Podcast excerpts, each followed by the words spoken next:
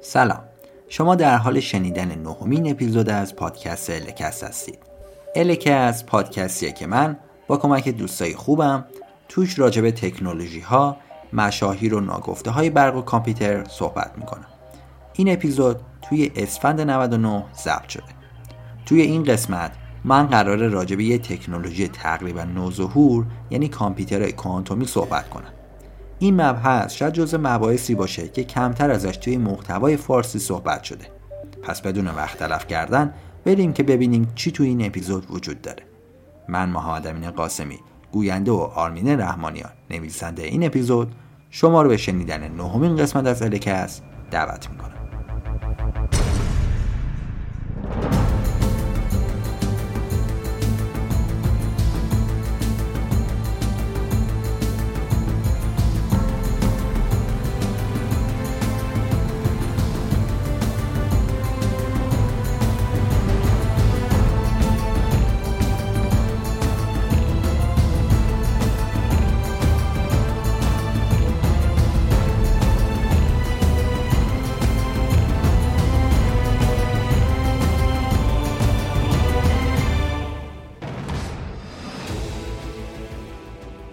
از سال 1960 حالا قدرت محاسباتی کامپیوترها رشد نمایی داشته.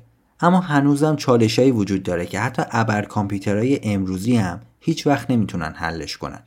در واقع قدرت محاسباتی کافی برای حل بعضی از مسائل روی زمین وجود نداره. برای همین برای حل اینجور مسائل به یه روش جدید محاسباتی نیاز داریم.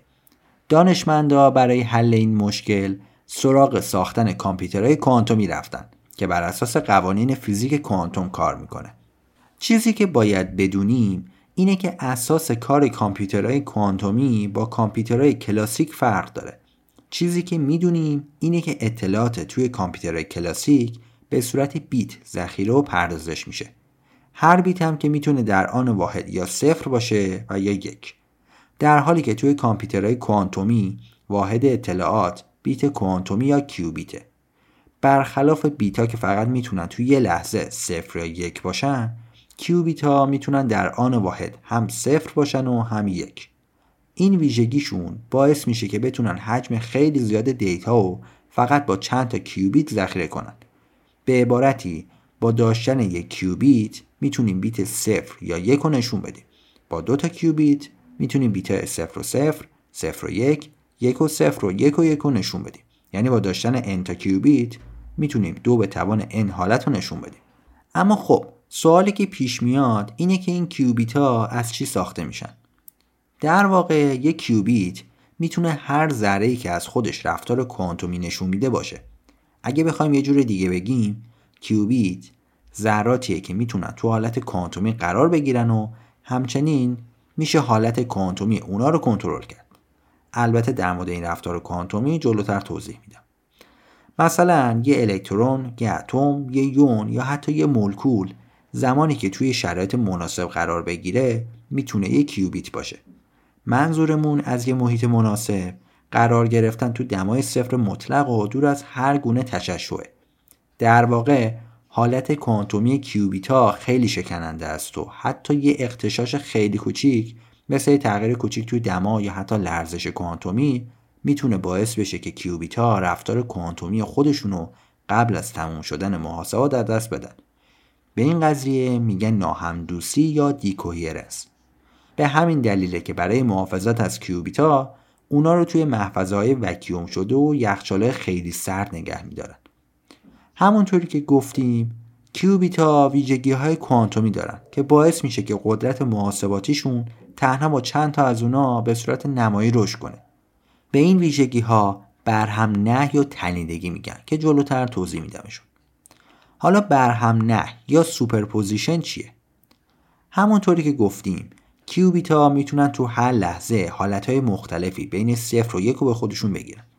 در واقع به توانایی بودن تو حالتی که ترکیبی از صفر و یک به طور همزمان هست و میگن برهم نهی بذارین یه مثال بزنم. فرض کنین که یه سکه دارین اگه این سکه رو یه بیت فرض کنیم با هر باری که این سکه رو پرت می‌کنیم یا شیر یا خط می‌بینیم. حالا فرض کنیم که این سکه رو روی میز بچرخونیم. مثل کاری که توی بچگی انجام می‌دادیم. حالا وقتی این سکه داره میچرخه می‌تونیم بگیم که سکه شیر یا خطه؟ قطعا نه دیگه. چون در واقع توی هر لحظه سکه داره ترکیبی از شیر و خط نشون میده. به عبارت دیگه ما می‌تونیم یه سکه در حال چرخش و یک کیوبیت تو حالت برهم نهی در نظر بگیریم. حالا برای اینکه دانشمندا بتونن این کیوبیت ها رو تو حالت برهم نهی نگه دارن از امواج ماکروویو استفاده می‌کنن. توی کامپیوتر کوانتومی با قرار گرفتن کیوبیت ها تو حالت برهم نهی نتایج مختلفی به دست میاد که اندازهگیری اونا باعث میشه که هر کیوبیت به صفر یا یک تبدیل بشه. همونطوری که قبلا در مورد ناهمدوستی یا دیکویرن صحبت کردیم در حال حاضر دانشمندا فقط می‌تونن این کیوبیت ها رو تو حالت برهم نه فقط در حد کسری از ثانیه یعنی حدودا 50 تا 100 میکروثانیه نگه دارن. اون چه که اهمیت داره تعداد عملیات محاسباتیه که میشه قبل از از دست دادن اطلاعات کوانتومی انجام بدیم. در حال حاضر حفظ کردن حالت کوانتومی کیوبیتا یکی از چالش های خیلی بزرگ مهندسا و دانشمند است. حالا تنیدگی یا انتنجلمنت چیه؟ تو زندگی روزمره خیلی اوقات با تنیدگی روبرو میشیم. مثلا موهای ما می‌تونه تو هم تنیده بشه. توی دنیای کوانتومی هم اگه دوتا کیوبی تو هم تنیده بشه جدا کردنشون خیلی سخته. به عبارت دیگه هر حالتی که بعد اندازهگیری کیوبیت اول دیده بشه همون حالت حتما توی اندازهگیری کیوبیت دوم هم دیده میشه. مثلا بیایم همون مثال سکه در حال چرخش رو در نظر بگیریم. حالا بیایم و فرض کنیم که دو تا سکه در حال چرخش روی میز داریم. حالا اگه این دو تا سکه توی هم تنیده باشن بعد انجام آزمایش اگه سکه اول شیر باشه سکه دوم هم حتما شیر و برعکس. حتی اگه هر دو تا سکه رو تو زمان دقیقا یکسانی در نظر بگیریم. حالا همونطوری که گفتیم وقتی بخوایم یه محاسبه با چند تا کیوبیت رو انجام بدیم پاسخهای مختلفی رو دریافت می‌کنیم. اما چجوری پاسخ مناسب رو ببینیم؟ همونطوری که موبایل ما نویز و تداخل از بین می‌بره.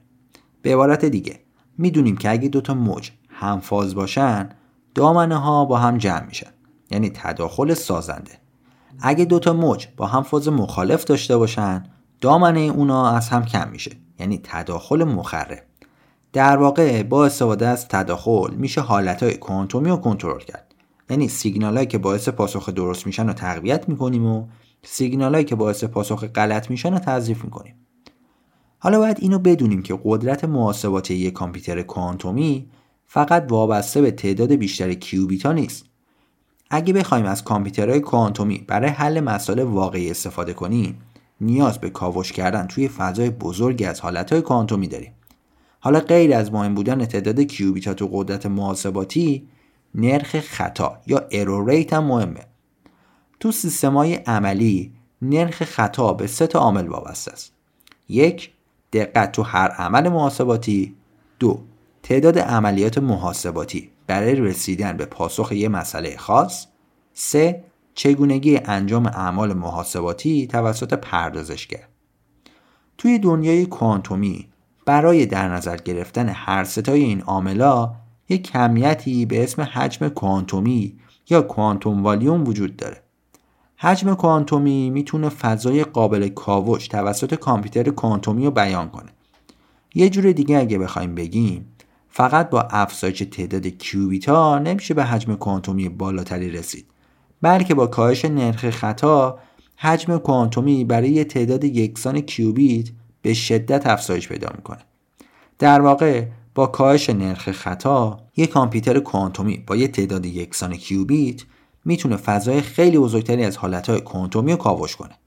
پس برای اینکه بتونیم قدرت محاسباتی یک کامپیوتر کوانتومی رو افزایش بدیم هم باید کیوبیت های بیشتری رو به کار ببریم و هم باید نرخ خطامون رو کم کنیم. حالا وقتشه به این سوال جواب بدیم که کامپیوترهای کوانتومی چه برتری نسبت به کامپیوترهای کلاسیک دارن. این برتری داشتن برمیگرده به اینکه از این کامپیوترهای کوانتومی می‌تونیم تو چه مسائلی استفاده کنیم. اولیش شبیه سازی رفتار ماده است. مثلا برای شبیه سازی یه سیستم کوانتومی چی بهتر از استفاده از یک کامپیوتر کوانتومیه؟ مثلا مدل سازی پیونده شیمیایی مولکولا یا شکستن مدرن ترین رمزا یا همون کریپتوگرافی. همونطوری که می‌دونیم امنیت شبکه اینترنت به رمزنگاری وابسته است. این رمزنگاری به سیستم شما و یه سرور از راه دور اجازه میده تا پیامهای خصوصی رو به هم ارسال کنید بدون اینکه کسی بتونه این پیام رو ببینه. با اینکه رمزنگاری که امروز انجام میشه خیلی ایمنه ولی یه کامپیوتر کوانتومی پیشرفته می‌تونه این رمزها رو بشکنه. حالا اگه الان ترس براتون داشت که قرار اطلاعات شخصیتون رو بدزدن باید بگم که اون کامپیوترهای کوانتومی که تا الان تونستن بسازن جز اون دسته از کامپیوترهای پیشرفته ای که می‌تونن رمزها رو بشکنن نیست. پس خیالتون راحت باشه. حالا فرض کنیم که یه کامپیوتر پیشرفته کوانتومی داریم. چجوری قرار امنیت رمزنگاریمون تهدید بشه؟ برای شکستن معمولی ترین الگوریتم رمزنگاری یعنی RSA نیاز داریم که یه عدد خیلی بزرگ رو به عاملای اولش تجزیه کنیم. حالا شاید فکر کنیم که تجزیه کردن یه عدد به عاملای اولش که کار ساده ایه بله. ولی نه برای کامپیوترهای کلاسیک. الگوریتم های کوانتومی مثل الگوریتم شور برای تجزیه عدد بزرگ به عاملای اولش توی سالهای پیش نوشته شده تا ازش توی کامپیوترهای کوانتومی استفاده کنن. تازه این کار رو توی زمان کوتاهی انجام میده. حالا بازم جای نگرانی نیست. چون وقتی کامپیوترهای کوانتومی پیشرفته یا universal بیان و شبکه های کوانتومی فراگیر بشه دوباره میشه با الگوریتم های کوانتومی جلوی کامپیوترهای کوانتومی ایستاد. حالا قسمت جالبش اینه که برای شکستن رمزنگاری نیاز دارین که از اطلاعات کوانتومی کپی بگیرین که بین یه فرد و سرور داره تبادل میشه. اما هیچ کسی توی دنیا نمی‌تونه که از اطلاعات کوانتومی کپی بگیره مگه اینکه بتونه با قوانین فیزیک بجنگه. چون بر اساس قضیه no-cloning از اطلاعات کوانتومی نمیشه کپی گرفت. حالا روش های دیگه هم برای حفظ امنیت رمزنگاری بدون استفاده از کامپیوترهای کوانتومی وجود داره. همونطوری که گفتیم اساس شکستن معمول ترین الگوریتم رمزنگاری یا همون RSA تجزیه یه عدد خیلی بزرگ به عاملای اولشه. الگوریتم های رمزنگاری دیگه ای هم هستن که در برابر کامپیوترهای کوانتومی ایمنن. بذارین چند تا کاربرد استفاده از کامپیوترهای کوانتومی براتون بگم. اولیش مسائل بهینه سازی مثلا اگه بخوایم طولانی ترین مسیر بین دو نقطه توی نقشه و با کامپیوتر کلاسیک حل کنیم شاید هزار سال طول بکشه. ولی با کامپیوترهای کوانتومی میشه این مسائل رو توی چند ساعت حل کرد. دومیش الگوهای تغییرات آب و هوایی. می‌دونین که کلا برای پیشبینی آب و هوا و یه سری چیزهای مربوط به آب و هوا چقدر از الگوریتم‌های سنگین استفاده می‌کنن. سومیش قدرت بخشیدن به الگوریتم‌های هوش مصنوعی توی الگوهای بازار سهام یا فعالیت‌های ضبط شده مغزی و چهارمیش تحلیل ژنی و کشف دارو یا دراگ دیسکاوریه.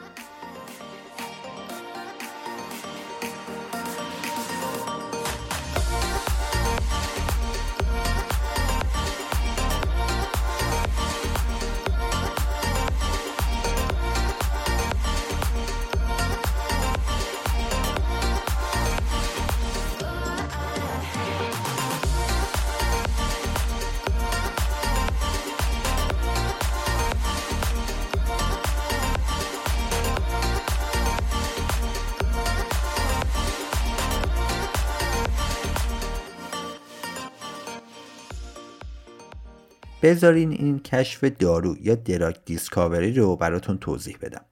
ببینین کشف یه دارو به فروش رسیدنش توی بازار نه تنها بین 12 تا 15 سال زمان می‌بره بلکه می‌تونه بالای میلیون ها دلار هزینه هم برداره. البته که نرخ شکستش هم خیلی زیاده. کشف دارو 5 تا مرحله بزرگ داره که این مراحل ایناست. کشف بین سازی طراحی آزمایش های پیش بالینی آزمایش های بالینی و در نهایت هم گرفتن تاییده.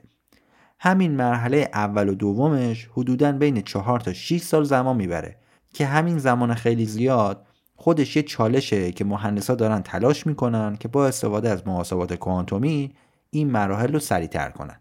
ولی حالا چجوری به زمان خیلی ساده اگه براتون بخوام بگم اگه برای یه عامل بیماریزا مثل پاتوژن که شامل چربی و پروتئینه بخوایم یه دارو پیدا کنیم باید یه پروتئینی پیدا کنیم که برای زنده موندن اون پاتوژن حیاتیه. حالا ممکنه اون پروتئین برای بدن مضر باشه یا اینکه باعث تولید مثل اون عامل بیماریزا بشه. پس مسئله رو به این صورت تعریف می‌کنیم. پروتئین مورد هدف و مثل یه قفل در نظر می‌گیریم. می‌خوایم مولکول یا ترکیب مولکولی رو پیدا کنیم که مثل یک کلید به اون قفل بخوره.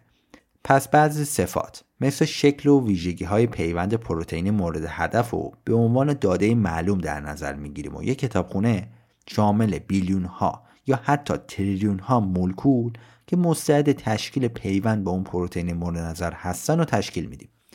حالا باید از روی این کتابخونه خیلی بزرگ کاندیدای مناسب و پیدا و انتخاب کنیم که این یه مسئله بهینه سازی ترکیبی خیلی بزرگه. پس از اونم باید ویژگی های مولکولای انتخاب شده و پیش بینی کنیم و مولکولای سمی برای انسان توشون حذف کنیم. حالا نقش کامپیوترهای کوانتومی وسط چیه؟ البته فکر کنم تا الان تونسته باشین نقشش رو حدس بزنین. ببینین همونطوری که گفتم فرایند کشف و تولید یه دارو یه فرایند خیلی زمانبر و پرهزینه است. در حال حاضر شرکت های دارویی دچار محدودیت توی درجه شبیه سازی رفتار مولکول ها و تشخیص میزان شباهت دوتا مولکول با هم دیگر ممکنه برای یه بیماری ترکیبای مولکولی شناخته شده باشن و شرکت بخواد مولکولای مشابه بیشتری رو پیدا کنه تا بتونه بر اساس ویژگی های معلوم داروهای ساخته شده از قبل یه داروی جدید بسازه. مثلا برای بیماری سارس ما دارو داریم. اما برای بیماری کووید 19 دارویی از قبل وجود نداشته. پس با پیدا کردن ترکیبات مشابه با ترکیبات توی داروی بیماری سارس این فرایند شروع میشه. اما متاسفانه کامپیوترهای کلاسیک امروزی تو سایز مولکولایی که بتونن اونها رو به صورت موثر مقایسه کنن دچار محدودیتن. روش های برای دور زدن این محدودیت وجود داره. اما این روش ها تنها بهترین حدس ممکن رو به ما میدن. یکی از این روش های یافتن شباهت مولکولی ایجاد 2D fingerprint از ساختار مولکول است. این روش با اینکه خیلی ساده است ولی دید خوبی نسبت به اینکه چرا دوتا مولکول به هم شبیه هستن رو نمی‌داد. یه روش دیگه هم مقایسه شباهت مولکولی مبتنی بر گرافه. مزیت این روش اینه که میشه توپولوژی مولکول ها رو مقایسه کرد و دید بهتری نسبت به شباهت دوتا مولکول رو ارائه کرد و همچنین نتایج بهتری هم داره. دلیل اینکه این مسئله به صورت سنتی حل نشده اینه که این مسئله یه مسئله NP هارد برای کامپیوترهای کلاسیکه. در حالی که با یه کامپیوتر کوانتومی میشه به تخمینهای بهتری تو زمان قابل قبول رسید. خلاصه بخوام همه این داستان رو براتون بگم.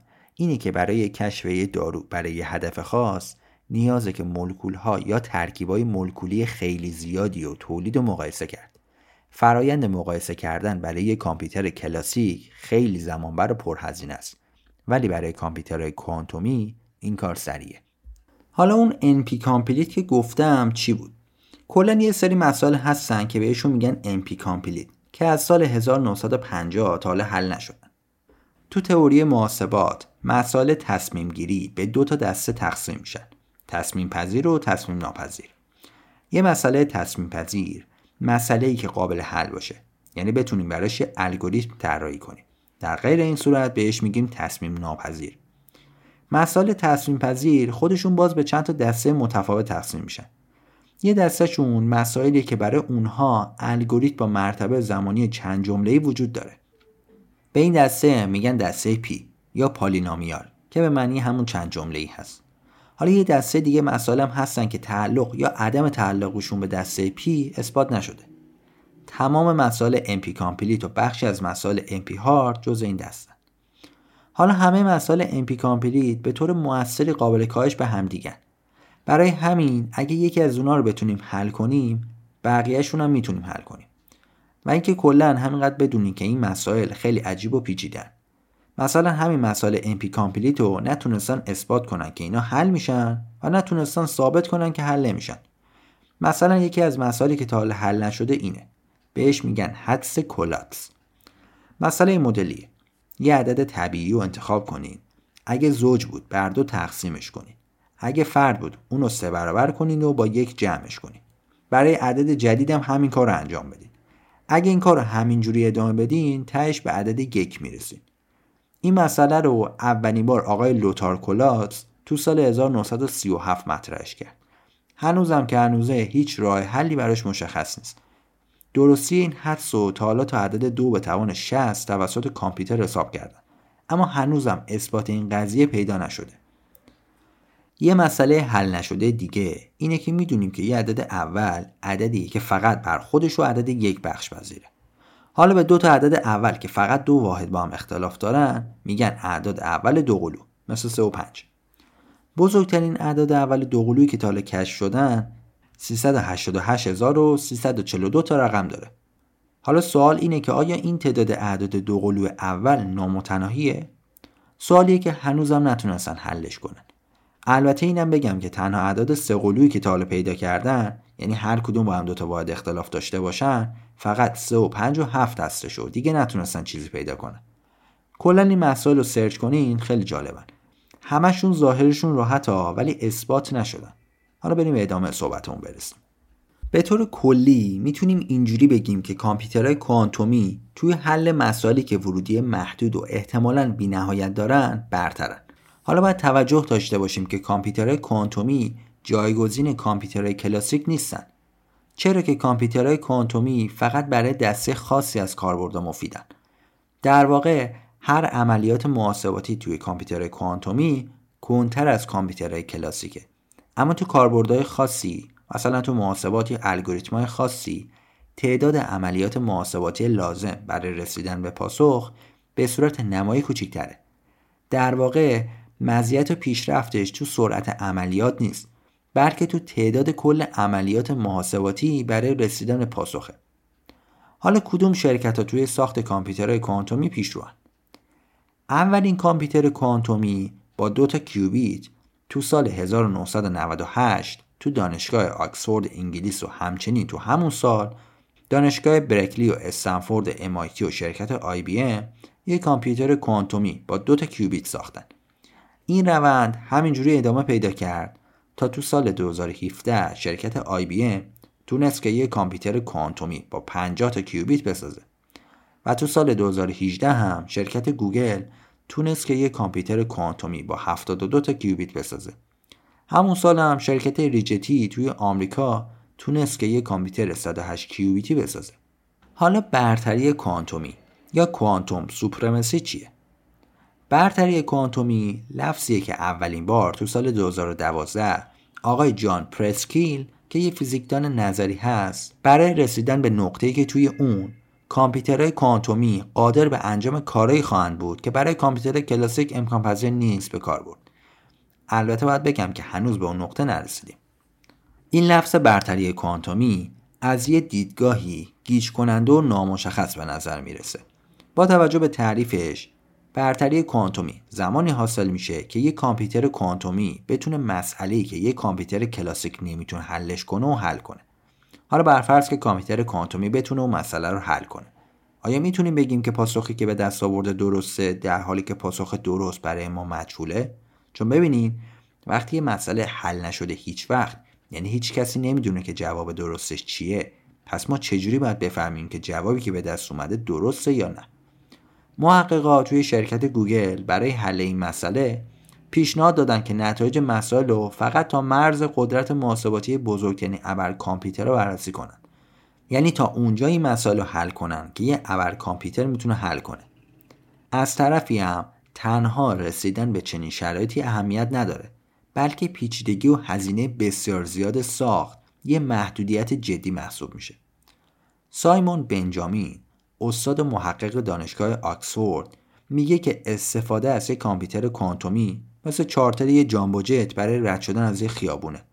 همچنین اون پیشنهاد داده که به جای برتری کوانتومی باید دنبال تقلید ناپذیری کوانتومی یا quantum inimitability باشیم. یعنی اینکه در پی وظایف به خصوصی که فقط کامپیوترهای کوانتومی قادر به حلشون هستن باشیم. بقیه محققا هم لفظ مزیت کوانتومی یا quantum advantage و سود کوانتومی یا quantum ascendancy رو برای این مفهوم پیشنهاد دادن. حالا چجوری می‌تونیم به یک کامپیوتر کوانتومی دسترسی داشته باشیم؟ می‌دونستین که می‌تونین با یک کامپیوتر کوانتومی برنامه بنویسین و به رایگان اجراش کنین؟ شرکت ام ست کامپیوتر خودشو از طریق کلود با آدرس IBM Quantum Experience به صورت رایگان در دسترس همه گذاشته. می‌تونین به همین آدرس برین و مشابه ماژولا و گیتای منطقی که توی دنیای کامپیوترهای کلاسیک وجود داره و با گیتای کوانتومی بسازین. دیگه وقتشه که صحبتمو تموم کنم. اگه از همه چیزهایی که تعریف کردم یه ذرهش متوجه نشدین نگران نباشین و از منم خورده نگیرین. چون که ریچارد فینمن که یکی از دانشمندای بزرگ مکانیک کوانتومه میگه فکر می‌کنم اینکه هیچ کسی مکانیک کوانتوم درک نمی‌کنه گفته صحیحی باشه.